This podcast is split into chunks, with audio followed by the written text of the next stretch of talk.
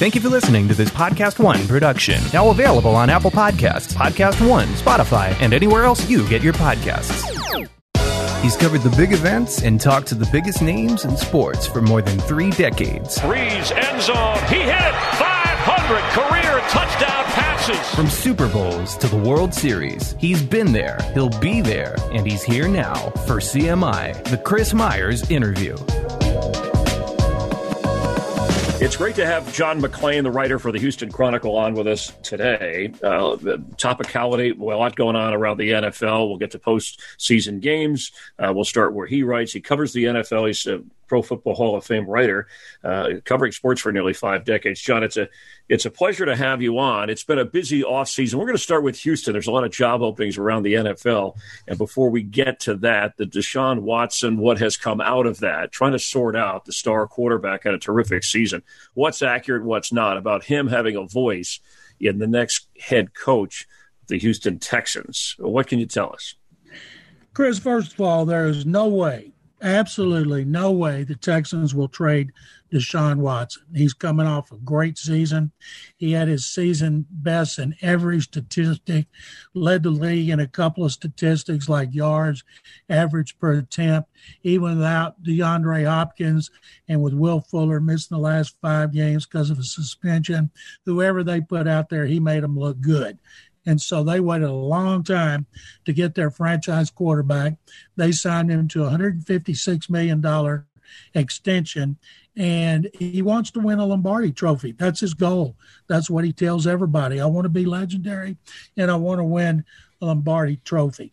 Uh, before the end of the season, in which they finished 4 12 after winning the AFC South fourth time in five years, beating Buffalo in the playoffs, and leading Kansas City 24 0 in Kansas City in the divisional round, a lead that they blew and lost by 20. Everything looked uh, positive for this season. Then it all fell apart under Bill O'Brien. He was fired four games into the season. And I got to point out, I have never seen a schedule like the Texans had. They they played five teams that finished in first place. The teams that beat them were 57 games over 500. Because of Watson, they played close games. They were two and eight in one score games and they lost two games to Tennessee on the last play against Indianapolis. They got to the Colts two yard line in the last minute of both games and lost fumbles. So people that thinks they were as bad as their record, there's some other things that go into that record. And so Watson had no running game. He got sacked 49 times. Some were his fault, but he escaped a lot of other sacks. But uh, as they continued to lose near the end of the season, Watson and J.J. Watt didn't hesitate to express their frustration. And so Watson met with the owner, Cal McNair. They talked a couple of times, according to Watson, and he said Cal McNair would keep him abreast of what's going on. Now, it's came out nationally he's not happy with the Caserio hire. No, that's not the case. He's unhappy. One of the reasons is because they didn't let him know keep him informed like he thought he was going to be kept informed. And then he wanted to have input in the head coaching search, and that's Nick Caserio's baby. He started work Monday. He's got his own list of clients. He, I mean, of, of candidates. He hasn't met with Watson. Maybe they've talked by now. I don't know. But Watson's goal is to hoist the Lombardi trophy, as he told us. Caserio has hoisted six. He's got six replicas, six rings. And I think he, when he talks to Watson, he'll say Deshaun, you want to win a Lombardi trophy? I know how to do it. It starts with a quarterback. You're our quarterback. Let's turn this thing around together, and Watson will be okay. These aren't the days of Michael Jordan. Should the quarterback have, I don't know, a say, a voice? It's one thing to be informed, but I mean, not even Aaron Rodgers did they check with him on who he wanted to hire. Well, I think what they do, uh, like it uh, near the end of the season, he was asked about Eric Bieniemy, and they play against Bieniemy every year, twice last year, and he said, "I don't know him. I've met him on the field after the games, but he said great things about him." I asked him about Matt Eberflus, the Colts defensive coordinator, knows more about this team than anybody because he goes against them twice a year and three times in 2018. So he said really good things about Eberflus. He's a good kid. He is a good person. Watson is. He says good things about everybody. It was only in his last Zoom that he, without naming Jack Easterby, the controversial executive vice president of football operations. And when he said there's some people in this organization think they have more power than they do, and without mm-hmm. naming Easterby, we knew that what he was talking about. So he told Cal McNair what he thought about coaches. He wanted to know was McNair looking offense, defense. He told him we're looking for the best coach. He said I'll keep you up to date. He didn't say you got to sign off on it or you get to hire the coach. It's just I'll keep you up to date. And it's now that Caserio is running the show, he's the one that before he hires a coach, well, I'm sure he'll let Watson know this is what we're thinking about doing. What do you think? And if he says I'd rather have somebody else, they're going to hire the person that they think is best for this organization. And Caserio has never hired a coach because he's only known one in his 20 years with the Patriots, but he's got a lot of connections because of everything he did with the Patriots as Bill Belichick's right hand man. He he was over contracts, he was over scouting. Belichick signed off on everything as the as the having control of everything, but he's got a lot of connections with agents, coaches. So I have confidence he'll make the right call. All right, want to, I'll go over some names in a moment, but you've established that Deshaun Watson is not going anywhere. I, I, think people had fun with the rumors and it was ridiculously out of hand. But let's come back since you've covered football for a lot of years uh, from and around the league, not just the team in Houston where you're based. Were you surprised that uh, Doug Pederson is uh, let go in Philadelphia and that they're keeping Matt Nagy in Chicago? I'm not surprised at either one. Nagy's made the playoffs again. I know they were eight and eight. People were disappointed in the season overall. Uh, Ryan Pace is staying. Uh, they've got to get another quarterback. And Nick Foles played great for half, three fourths of the season, or half. No, it was less than that. A quarter of the season in the playoffs and the Super Bowl, but it hadn't worked out in Chicago. Maybe it will next year. They got to get another quarterback. Trubisky's not going back there. I don't think they would want him anyway. And as far as Doug Pederson, that got so ugly at the end, Chris. It, I thought, man, there's a coach every year gets fired. We're not expecting it this could be it because it was so bad about that way ended. And I felt bad for Pete Pederson. But if he wants to get another job and he has two years left on his contract, if he wants to get one of these jobs, I'm pretty sure he could. But he may want to take a year off, like Mike Mike McCarthy, spend time with his family, uh, get the old juice back and the energy, and then come back next year and uh, he's he uh, because he's going to have plenty of money. If I had a chance to take a year off and make millions of dollars, I certainly would do it. I, I thought you've been doing that for years, doing the media. I, am just, hey, you're just, exposing me. Don't give it away, Chris. I'm just kidding. You've been doing uh, between writing and uh, radio and uh, helping other people out, and of course, you're on the, the, the, Pro Football Hall of Fame, the, the selection committee or the Veterans Committee, which we can get to. So that's interesting. How about the, the Urban Meyer in in Jacksonville gaining steam? I'm a, a fan of Urban personally. I know the people from his college days never coached in the in the NFL. Do do you see that? that happening? There's a report today in NFL media that he's talked to the Chargers.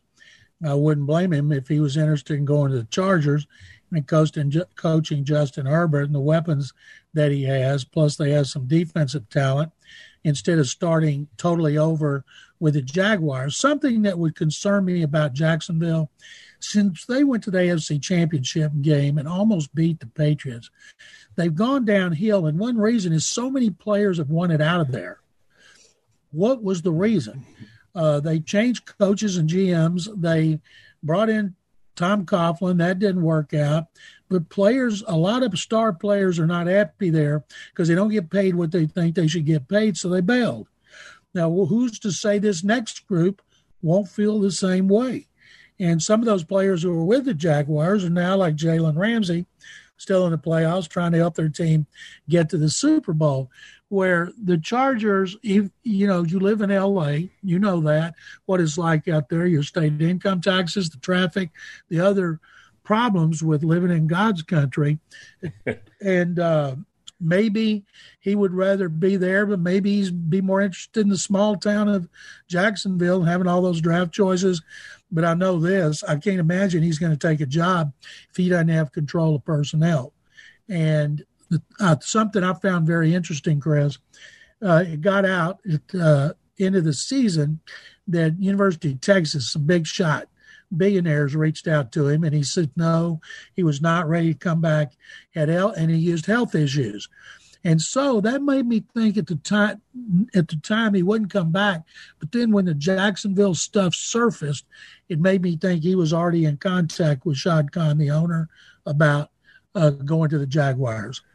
Yeah, you're right about the control. And, you know, look, remember he coached at Florida, Gainesville, living out there. So he knows that part of uh, in terms of a smaller, it's not a college, you'd be in the NFL, but but as you said, a smaller environment. The Chargers don't have much of an identity. I mean, you're right about Herbert and the talent there, and you're playing at a new stadium and the number the number two market. It always intrigues me what drives some people to take jobs who have choices out there. Uh, what what do you hear about the Jets? And I know Robert Saleh has interviewed the 49er defensive coordinator in a number of places, um, and we heard his name first with Detroit, but now maybe the Jets are on him. Uh, do you have a sense of what the Jets want to do? A lot of people thought that they would hire an offensive coach. Obviously, Joe Douglas is going to hire the best coach. Robert Saleh, who coached here six years, the last season of Dom Capers in 05 and five years with Gary Kubiak. And Robert was pretty far down. He started at the very bottom, but he was here six years, and I was hoping they would reach out to him. A lot of people liked him. They didn't do it last week. Uh, uh, which I, and there's something I don't understand, Chris. The Texans interviewed Marvin Lewis, Jim Caldwell, and Joe Brady with their search committee, even though they said the general manager is going to hire the coach. So here comes Nick Caserio. He comes in Monday. He's got his own list. And if he's interested in talking to Brady or Marvin Lewis or Jim Caldwell, he's got to interview him again. And then if they make the finals, the last list, he's going to have to interview him another time. So Saleh's on his second. He's got other opportunities. I hope Robert gets a, another job. He's very deserving. I just wish it was going to be in Houston. Yeah, if you had to talk about who the right fit in for the Texans, uh, what's your sense, knowing Deshaun Watson, knowing Caserio, and wh- whatever control Easterby has, you know the owner, Cal McNair. You've at least dealt with him firsthand. And there's, I, I don't think because of Watson, I know the defense, and we can go through personnel. They may seem far away, but as you pointed out, when you have Watson, you always have a chance. So with the right coach, it, you could be it, it could be a quick quicker turnaround than most. First of all, I've thought from the get go that they either the general manager or the head coach would be a minority I think that's important to the owner, Cal McNair. His dad hired Rick Smith. He was a GM for 12 years. They had all, all kinds of jobs filled by African Americans, VPs, senior VPs, and and so I think that's important. And I and, and I don't know who Nick Caserio wants to hire, what kind of coach he wants to hire. I know this: he wants to hire someone who can help him unite the building get people fired up about coming to work again. They're tired of the controversy. They're tired of working, walking on eggshells, as they did when Bill O'Brien was around there. They don't want divisiveness. They want togetherness and everybody working for the common good, which is to try to build a Super Bowl team. So that relationship with the GM and the coach, the communication is paramount. And uh, so I think I think I know they like Jim Caldwell a lot. Jim turned 66 this week. He's got two Super Bowl rings. If you can go 11, 5, 9, and 7, 9, 7 in Detroit, that's pretty impressive. But he's been out for health reasons a couple of years, and I don't know it'll be Jim, but I know he made a good impression. So did Joe Brady. But if they are in Caserio's list, he's going to have to interview them separately. And ultimately, I don't know. It's not necessarily offense or defense. They want the guy that Nick Caserio is the best to share the vision they have with the owner, Cal McNair. McNair gives them a lot of money. He stays out of it. He lets the GM and the coach make the decisions. Caserio will have final say over all personnel. The head coach will be in co- charge of the coaching staff and the game day roster. And hopefully they'll work together well because we've had too much behind the scenes strife for too many years. So the jobs Atlanta, Detroit, the Jets, the Jags, Philly, the Chargers, Houston. It's a lot of openings. Uh, what are the chances a college guy, and some names have been mentioned, and we saw what happened in, in Carolina last year. What are the chances a college guy gets the jump up to the NFL in that group? As a Baylor alum, I know, always knew Matt Rhule wanted to go to the NFL. He, he was no bones about it. He wanted to go to the NFL. He'd been an assistant coach one season under Tom Coughlin. So it was a matter of where he was going to go. We all thought he was going back to the Giants. And then the Panthers offered him so much money and so much control, there was no way he could turn that down. Other than Pat Fitzgerald at uh, Northwestern, yeah. I had somebody said they link, reached out to Lincoln Riley in Oklahoma. Riley has given no indication that he hmm. wants to coach in the NFL. Hmm. If he did, I think the Cowboys would have hired him last year because I know they reached out to him. Uh, Fitzgerald, there's talk from the national media that teams are interested, but I haven't seen any team reach out to him. And Meyer, of course, is not a current coach, he's a former coach. So I think most want NFL experience, whether it's a college coach who used to be in the NFL, like Matt Rhule, or somebody currently as a coordinator, because uh, the league is so uh, complex today. I think having NFL experience is very important. And if it, Chris, if it's a, if it's a first year coach like here, I've right. been advocating now for weeks to keep Romeo Crennel. Hopefully, the next head coach here will want to keep Romeo Crennel, who's one of the most respected and liked people I've ever met in football. I'd love to see him stick around. We asked him after the season. He said depends on who the coach is. If he wants to keep me, if we kind if we have the same vision. So I'm hoping that new coach wants an experienced ten like Romeo Crennel on his staff. And I Jim Caldwell's another one. If he's not the head coach, I might want him as offensive coordinator, assistant head coach. We're talking with John McClain, five decades in the business from writing, and he still does writing and radio. What's the what have you found over the years? And we've seen a change in newspaper and social media, electronic media, and radio, TV, the coverage of sports. What what do sports fans want the most? Is it is it information? Is it entertainment? What from your standpoint?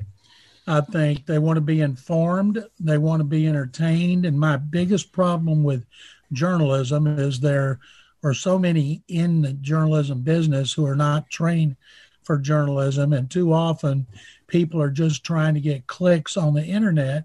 And i know that's important because advertising is driven by the traffic you get hmm. when people look at your stories. There's no accountability. I see just based on the text and so much misinformation out there and a lot of it's by friends of mine and i try not to shoot it down. I ignore it unless it's something really big and I have to. I never mention the person who did it because, you know, people could be doing it with me, but uh, people put stuff out there could, would, may, might. And then if it doesn't happen, they can say, hey, I was right. They just didn't do it. And I understand that's the direction it's gone.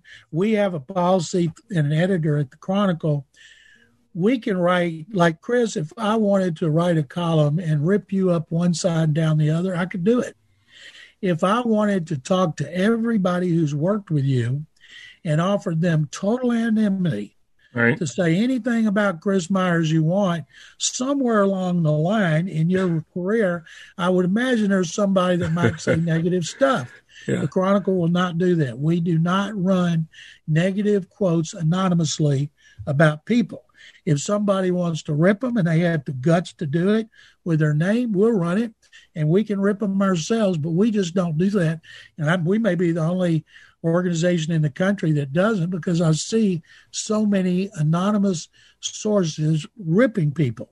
And maybe I'm guess I'm just old school. I'm old. I've been doing this 49th year that that I like to think I have some ethics and I like to think although a lot of the readers don't think that. And I like to think I got some credibility for building it over time. And as I tell readers, I don't write because somebody wants me to write that way. I write what I think and what I believe I know. And if I tell somebody absolutely, like Deshaun Watson's not going to get traded, I know it.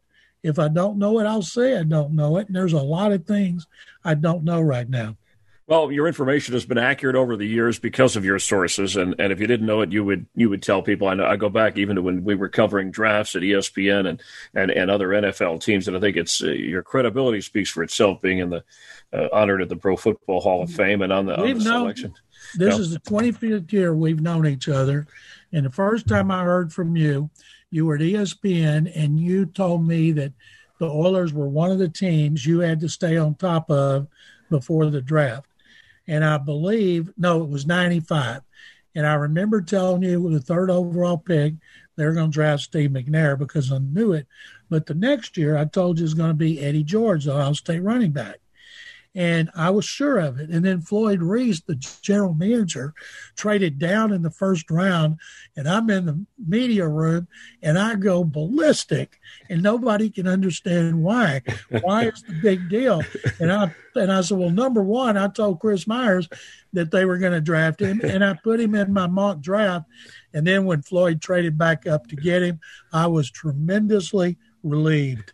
Yes, you made me look good on, on a number of occasions. And, and also, you know, I was trained to have a, a second source before you were to report anything. And, and, you were always either the first one or the confirming source on a couple of other, uh, there were even some lesser uh, deals in the draft. I remember there was a trade that uh, that our producer was really, uh, Fred Gaudelli, who does Sunday Night Football, was uh, running the draft for ESPN. But we were, yeah, we were very much on top of it before the draft became as big as it is, as it is now.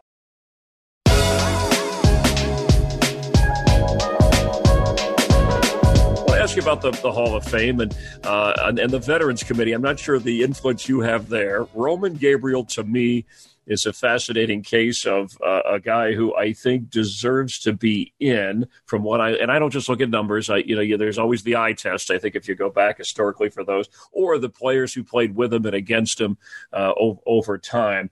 Uh, where are you on getting veterans in who maybe missed their their window because they didn't have the numbers or didn't have the Super Bowl rings or, or weren't in the uh, in the limelight as much? I'm on the selection committee. I'm on the seniors committee. I'm on the coaches committee, which was a new one that started uh, this past season. And uh, I'm not on the uh, contributor committee. And I was on the centennial committee, which was uh, one of a kind in which we, in honor of the 100 year celebration of the NFL, I got to be on a committee with think about this Bill Belichick, John Madden, Ron Wolf, Bill Polian, Dick wow. LeBeau, Gil Brandt. Uh, it was amazing the history that we had. We did conference calls every week. Then we went to Canton for two days, and it was such an honor wow. to listen to those guys talk about Hall of Famers and kick it around. And it was the next to be the the greatest honors I've had was getting put in the Pro Football Hall of Fame, Texas Sports Hall of Fame, and being on that on that centennial committee. And every year, Chris, it is so hard to reduce the list uh, of finalists and then to determine who's going to get in. It's an enormous responsibility. It's a privilege. It's almost a no win situation because right. somebody, some teams, fans, the family are going to be upset because we didn't put their candidate or their family member in. And to me, still, the seniors is the toughest category that we do because there are so many deserving candidates. One year, five of us were in Canton. They bring in every year two Hall of Famers to help us. This year, it was that year, it was Art Shell and Carl Eller, one of the greatest offensive tackles, one of the greatest defensive ends. And we get to go to dinner the night before. We get to spend hours with them. And that is such an honor yeah. to be there and listen to them. But we had that year because of ties. Instead of 15 finalists, we had 22. Wow. And the two that made it, one who I had promoted, Oilers outside linebacker Robert Brazile, Dr. Doom, and the other one, Jerry Kramer. And when we called Robert Brazile, he was crying like a baby. We couldn't get Jerry because Jerry had been bypassed for decades, so he's not going to sit around by the phone waiting for somebody to call to to to make a call he didn't expect. And of course, it was by long time overdue for Jerry Kramer to get in the Hall of Fame. If guys go in, Chris, on the first ballot, they're honored, of course, but everybody knows they're going in. The ones that I like the most and the stories that I've got that are best are about the ones who have to wait a long time, maybe have almost given up hope, and then they get in. And for them and their families, you know, I get tears in my eyes. A lot of times I've gotten teary eyed over people making Hall of Fame and their reaction. One of them was Curly Culp, the Oilers and Chiefs nose tackle. He was, I thought he was going to get in. He'd been the senior nominee, and we always rubber stamped the senior. And he was supposed to come to the Super Bowl where they could announce him, and he was outside the airport in Austin with his wife, and I wouldn't let him go in because I needed quotes. So I had him on the phone as the names were being announced. And fortunately, they're in alphabetical order. He said, Curly Culp. I said, Cur- Curly, you're in. I need quotes. And all I could hear was he and his wife, Colette, just sobbing. Oh. And he told me later they were outside the airport hugging and crying. And people are walking by. I'm like, what in the heck is going on with this couple? And another one, the great cornerback Mel Renfro Mel, uh, every year when the Hall of Fame came up, he'd been bypassed till it was his last year of modern eligibility, and he always went for a walk and came in and found out he didn't make it. And I don't know why it took so long, but uh, he came back and he had taken a really long walk and his wife had gotten worried that something had happened. He got hit by a car. He had a heart attack. He's in hospital. So the family was frantic.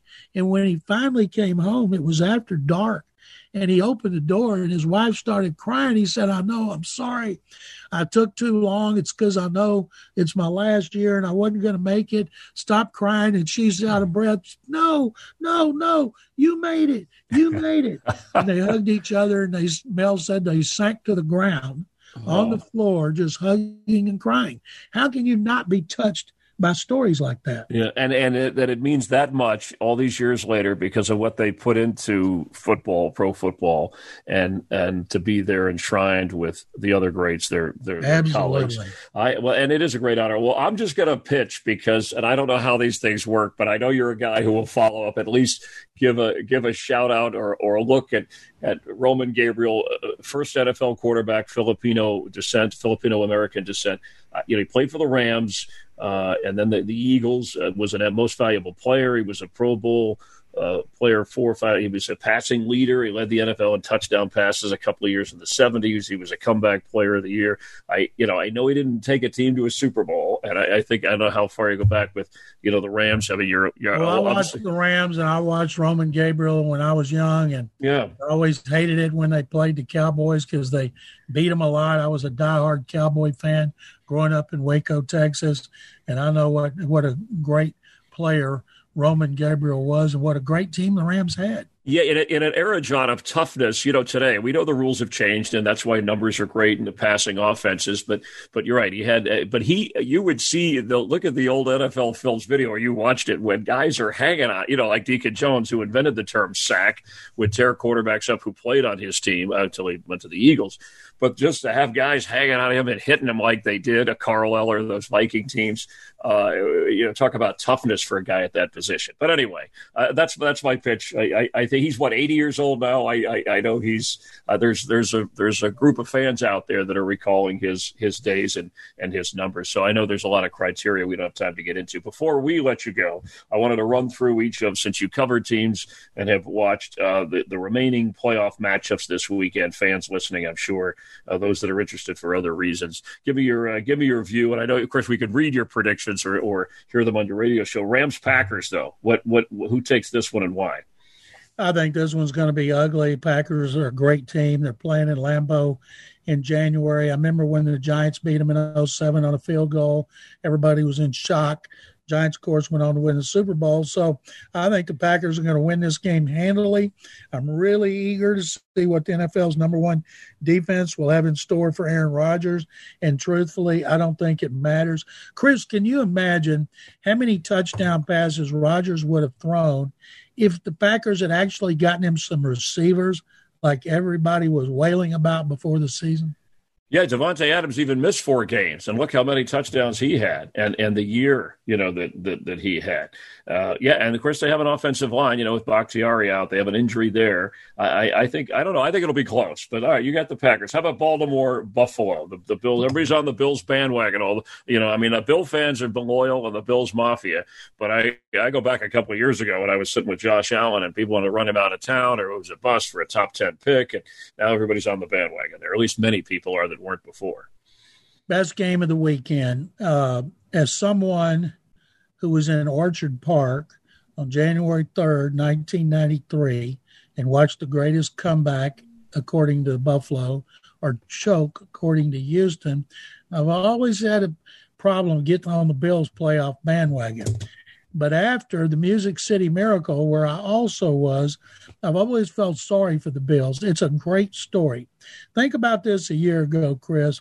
Josh Allen and the Bills have blown a 16 to nothing lead against the Texans at NRG Stadium in the wild card game. Allen did not play well in the second half. Deshaun Watson played great. And who would have known Allen, uh, led by his offensive coordinator, Brian Daboll, who's going to get a head coaching job, would bounce back like they have been averaging, I think, 38 points in their last six game winning streak. I think that if the weather's bad and there's snow, which there's supposed to be snow, they need to run the ball better. Baltimore is the best running team in the NFL. And of course, Lamar Jackson has a lot to do with it, but their line overcame the loss of Marshall Yanda, the great guard who will be in the Hall of Fame, offensive tackle Ronnie Stanley, maybe the best left tackle in the league. And they continue to run the heck out of the ball. I think they have the best chance to beat the Bills because they can keep Josh Allen on the bench with the running game. I picked Baltimore and New Orleans before the season. I picked the Saints to win. There was a point this season where I thought, well, maybe one of my teams will get in there. New Orleans had no idea the Ravens would turn it around like they did. So I'm picking. I'm sticking with the Ravens. I'm picking the Ravens to upset the Bills. Well, that's I didn't think about that, but that you you were there in person to witness two of the greatest moments in NFL playoff history. You mentioned Music City Miracle and that tremendous comeback, uh, Frank Reich against your Houston team. So obviously, you like the Saints to beat the Bucks for a third straight time this year, even though the Bucks are playing a little better football. Brady's more in a rhythm, and the Saints have kind of been sitting around. But you, you still like New Orleans there. Nope, I like the Bucks to win. I know there's really? a lot of teams that have won three over another team in one season, but it's the Brady factor. I think that the the as much as we'd like to see Drew Brees win and go out as a champion before he goes to NBC, I think Brady and the Bucks are going to win this game because he's got the best chance of winning at Lambeau Field because he's used to playing outside. The weather doesn't bother him, and he's got more weapons than he's ever had. So the but poor old Saints, I hope they don't win lose on the last play. You know they yeah, they are jinxed in yeah. the playoffs like no team I've seen in these last three years. I'd yeah. love to see them win, but I'm going with Tampa Bay. Yeah, there's some voodoo curse or something going on there. All right, and Browns Chiefs, you like I think the Browns are the greatest story in the NFL this year because it's been so long. I was there for the last time they were in the playoffs, which was uh, they lost at Heinz Field despite a 400 yard performance by quarterback Kelly Holcomb. And I think the dream is coming to an end. The Chiefs the Chiefs have not won a game by double digits since early in the season, but it's almost, Chris, like they've been bored. They've been like a cat toying with the mouse, and I think they're going to turn it on now and go for that second Super Bowl in a row. All right, and then uh, the short answer here: J.J. Watt. Does he finish his career as a Texan? I've said all along I thought he would be back one year left on his contract, 17 million. I thought they'd given him an extension of a couple of years to lower the cap figure. Now Nick Caserio's here, general manager. Patriots didn't keep a lot of older guys making that kind of money, so I'm going to say he's gone. Wow. All right. That's a that's a scoop. And Daboll, I agree, head coach somewhere in the NFL. Where's the best fit for Brian Daboll, Do you think? I mean, there's a lot of a lot of quarterbacks out there. Everybody that, says he's going to the Chargers because of his longtime relationship with GM Tom Telesco, going back to high school. Uh, his agent is Bob LaMonte. That's the agent for Nick Caserio. Daboll went to the Patriots in 2000 as a gopher. Caserio a year later. Daboll's been there two different times, won five Super Bowl rings. Caserio knows him very well. I'd love to see Daboll here, but I think he's destined for the Chargers. All right. The uh, currently the offensive coordinator with Buffalo did a great job with uh, Josh Allen. Always a pleasure uh, talking to you as the years go by. Uh, John McClain, thank you for being on CMI. Chris Myers interview on the podcast. You take care. Have a great 2021. Chris, it's my pleasure. Thank you very much. Happy New Year and stay safe. Thanks for listening to CMI, the Chris Myers interview. Make sure to subscribe, rate, review, and spread the word. Get new episodes every Wednesday on Podcast One, Apple Podcasts, and Spotify.